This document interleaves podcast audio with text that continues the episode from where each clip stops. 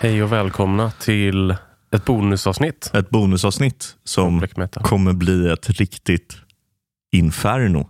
Ja, just det. Eh, Vilket ja, men, är en rolig replik ja, jag tänkte här. jag skulle spela om vi pausar där bara. För att jag Ja. har tagit. Men inom tv och sådär Ja, så, och, eh, så brukar man ju prata om show don't tell. ja, Vilket är smart. För Mm. att det är ingen som vill bli skriven på näsan. nej.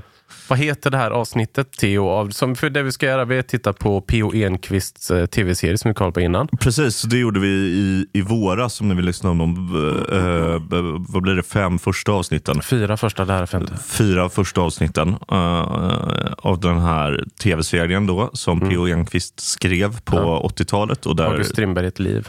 August Strindberg, ett liv heter den, finns på Öppet arkiv. Väldigt eh, bra serie får man ändå säga. Ja, absolut. Eh, Tommy Berggren som eh, August Strindberg, eh, Stina Ekblad som eh, Siri von Essen. Mm.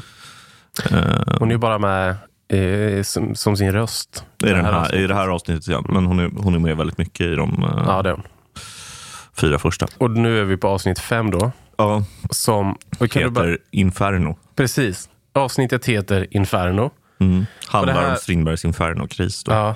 Och sen kommer vi till inledningen av det här avsnittet. Mm. Så ska, det sitter alltså, Strindberg eh, på en båt, en ångbåt med sin vän Hjalmar Branting. precis. Eh, Sveriges första socialdemokratiska statsminister som han blev senare och som vi också har pratat mycket om i den här podden i, i tidigare avsnitt. Ehm, och som var kompis med, med Strindberg. Jag vet faktiskt inte om just det här samtalet någonsin ägde rum. Jag tror inte riktigt det. Nej, det tror inte jag heller. Eh, Men eh, Strindberg har då fått syn på Siri von Essen. Ja, precis. Men man får inte se henne. Men de pratar om det. Ja. Eh, Så bara, kan ni få känna på hur, hur det kändes att titta på det här avsnittet. Tror du att de såg mig? Du kan inte hålla på så här. Det blir ju rena infernot. Och det är alltså så de inleder ett avsnitt som heter Inferno. ja, precis. Du kan ju inte hålla på så här. Det blir ju rena inferno.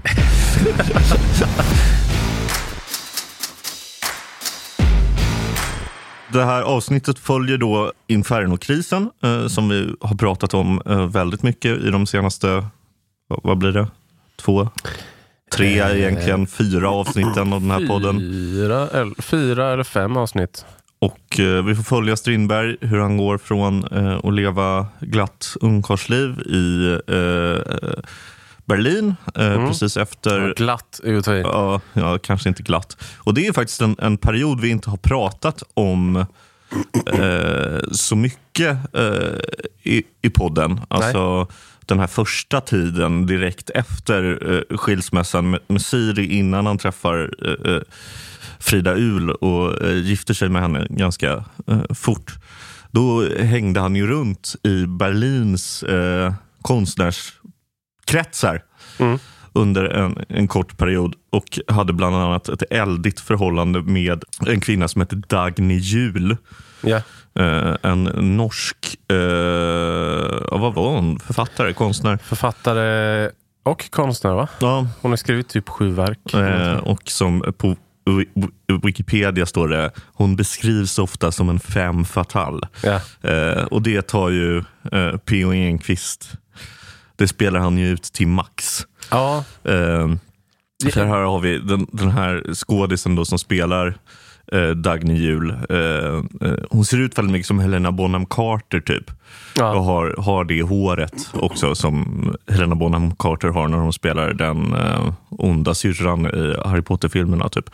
Mm. Eh, och eh, ja, hon förför då Strindberg, Mm. får man väl säga.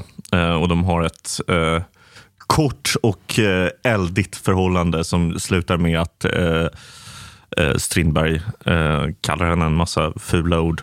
Eh, ja. Och det gjorde han ju på riktigt. ja, och precis. Det är också taskigt mot Dagny Jul, för det är med på hennes Wikipedia-sida. ja, precis. Timmer har kallat henne för luder. Ja. Och, Och anledningen till att Strindberg eh, bröt upp det här förhållandet, eller i alla fall så det målas upp i, i serien, var väl då att han träffade eh, Frida Uhl när han var i Berlin.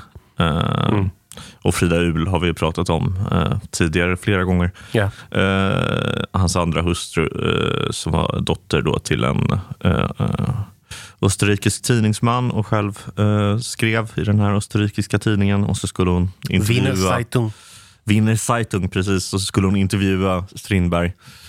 En annan kul grej med Dagny Jul-grejen är, som jag inte riktigt tror var, det tror jag verkligen är en konstruktion av eh, P.O. Enquist. Eh, Någon får gärna rätta oss om vi har fel. Att Dagny Jul, för när man får se Dagny Jul första gången i den här serien så håller hon på skitmycket med så här, eh, sataniska ritualer och sånt. Och det kom ju Strindberg egentligen i kontakt med i Paris.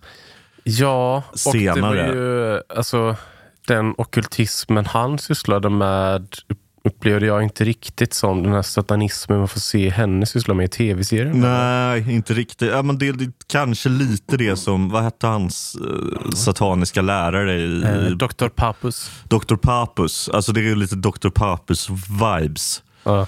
i de här scenerna när Dagny Jul är någon sorts liksom satanisk överste prästinna. Ja.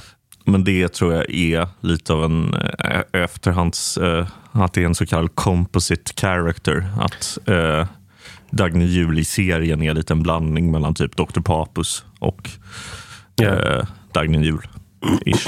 Mm. Eh, En eh, annan sak som jag tycker är märklig får man också säga och intressant det är att hon får så mycket plats i det här avsnittet. ja, Hon får ju lika mycket plats som Frida Uhl.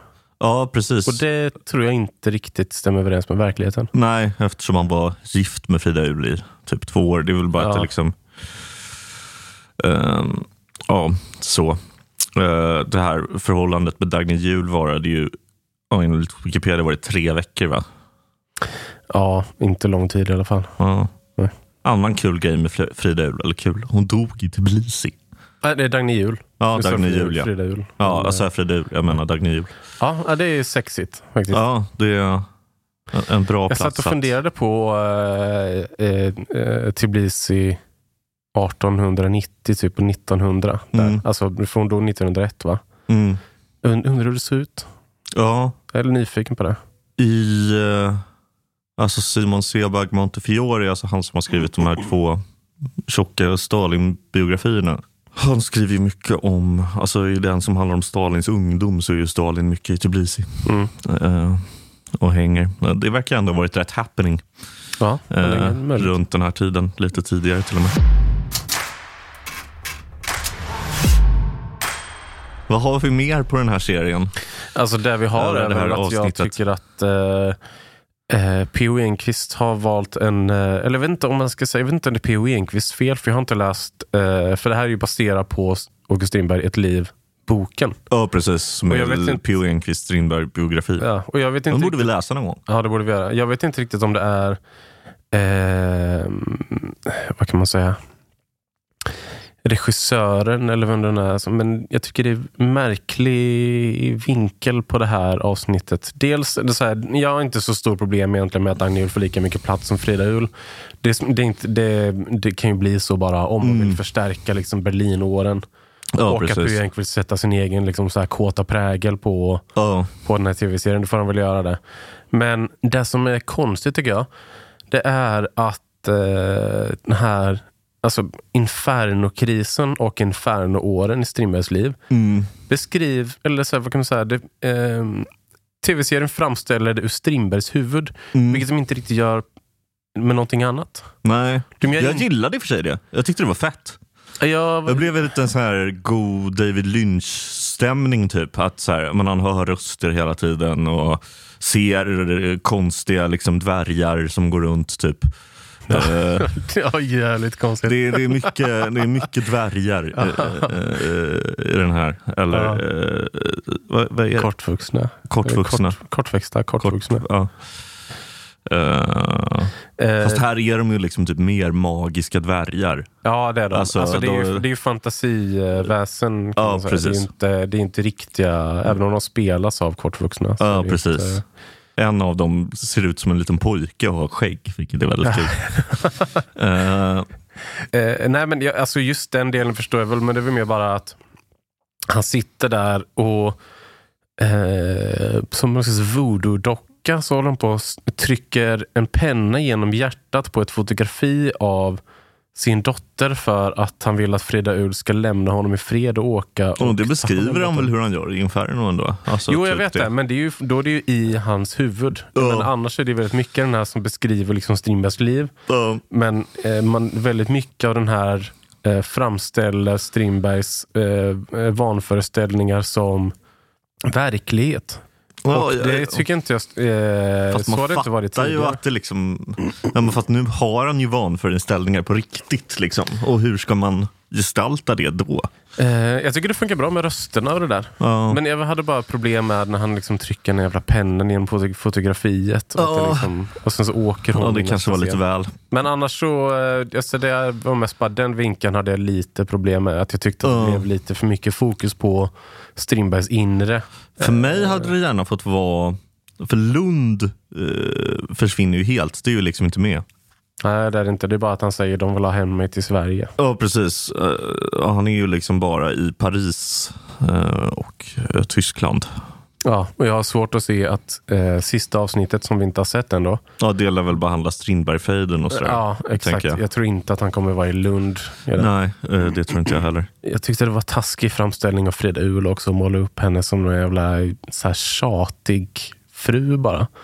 Fast jag tänker att man automatiskt blev en tjatig fru av att vara tillsammans med Strindberg och att det liksom... Eh, alltså, det var väl så det blev för att han var ett sånt jävla arsle. Alltså, hon tvingades väl vara en tjatig fru för att... Eh, Ja, hon kanske var det, men jag vet det är så här, eller det är ju, så är det med skildringen av Siri också egentligen. Ja, det är det ju. Men den kändes ändå mer, alltså för där fanns det ju mer kärlek i den skildringen. Det känns som att Frida Uhl-skildringen tappar lite för att Alltså, av det vi har pratat om hittills, när vi Ja. pratat om Frida Uhl och när man liksom har läst hur eh, Strindberg upplever den här, det här äktenskapet. Ja, Så skulle jag ändå eh, vilja säga att det finns tre komponenter. Dels Mm. finns det det här att han vill vara själv, han vill inte vara med henne. nej. Det andra är att han har alltså, någon slags platonsk kärlek till henne. Mm. Att han hela tiden tänker på henne. Men han, eh, han, det är inte så att han alltid saknar henne, men han är inte heller så att han är arg på henne på samma sätt som han var arg på Siri von Essen. Och den tredje detaljen är ju då eh, att han tänker väldigt mycket på sitt barn. Mm. I den här tv-serien, eller i det här avsnittet rättare sagt, Mm. så förstärktes bara den första delen. Man eh, tappade lite av den här kyliga men ändå varma distansen Ja, mellan de två. ja, det... Där tycker jag att du har rätt. Det hade kunnat vara bättre skildrat. Jag tyckte väldigt mycket bättre om de tidigare avsnitten i den här. Det här var nog mitt svagaste avsnitt hittills i den här serien. Ja, jag tyckte det var ett av de, ett av de bättre. Okej. ja. Uh, Edvard Munch är med mycket. Ja. Eh, för honom hängde ju Strindberg med en hel del på, i början av 1890-talet eh, i Berlin eh, bland annat och lite i Paris också tror jag. Det har vi pratat om lite förut också i avsnittet om en dåres försvarstal. För det var ju Edvard Munch som hade originalmanuskriptet. Ja. Det gav Strindberg till Munk och sen så la Munk bort det någonstans och sen så hittades det på eh, 70-talet först. Ja. Här är ju Munk ganska mycket, ja, i början så är han ju rätt emo, eh, vilket han ju verkar ha varit. Men sen så när Strindberg liksom förvandlas till mer och mer galen så blir Munk mer och mer av en glad skit bara. ja, det är verkligen. Ja, det, han blir en glad. Och sen så verkar det som att han också är lite för eh, vad ska man säga, lite för ordentlig också. Alltså jag kan förstå att han blir orolig över sin kompis som eh, blir galen. mm. Men i den här serien så framställs det som att han är eh, en, helt vanlig, liksom, en helt vanlig kille som bara har en kompis som blir galen. Ja, Och det är märkligt tycker jag, att han kommer in i det där rummet och är liksom helt oförstående till Strindbergs vanföreställningar. Men Ja. han själv måste ju ha haft sett sinnessjuka tankar också. Ja. Eh, eh, jag var faktiskt i Oslo i, i helgen Mm, eh, och var då på Munkmuseet och såg bland annat Munks porträtt av Strindberg. Mm. Lite av en disappointment faktiskt. Alltså, vad tråkigt. Inte, alltså hans, hans porträtt av Ibsen är ju liksom helt otroligt. Ja. Det är en så jävla bra tavla. Ja. Hans porträtt på Strindberg. Ja. Vi, vi kan ju kanske lägga upp någon bild på, på Instagram eller så. ja, det kan vi nog göra. Eh, Alltså, apropå det så såg jag att Nationalmuseum har ju sån att de eh, beställer en tavla av en eh, inflytelserik person varje år. Eller, Ja. eller en, en, en tavla som ska föreställa en inflytelserik person varje år. och Nationalmuseum i Stockholm. Ja, En inflytelserik svensk person. ja precis. Alltså, de tar en konstnär då som ska måla av den här personen, Mm. som jag har förstått det. Och eh, i år var det Svante Pääbo Var han, var, är han virolog? Nej, i, i genetik. Leipzig. Ja, han som eh, fick Nobelpriset. Ja, pre- ja, precis. Och den ser så jävla... Alltså han ser så dum ut på den. Ska den hänga på Nationalmuseum? För då går, går inte jag dit. Jag är det någon som, som man kanske inte ska måla som en dummis så är det väl... Alltså han ser ut som Kringland Svensson när han ser som dummast ut. Och då är ju ändå Svante Pääbo en smart Kringland Svensson i utseende.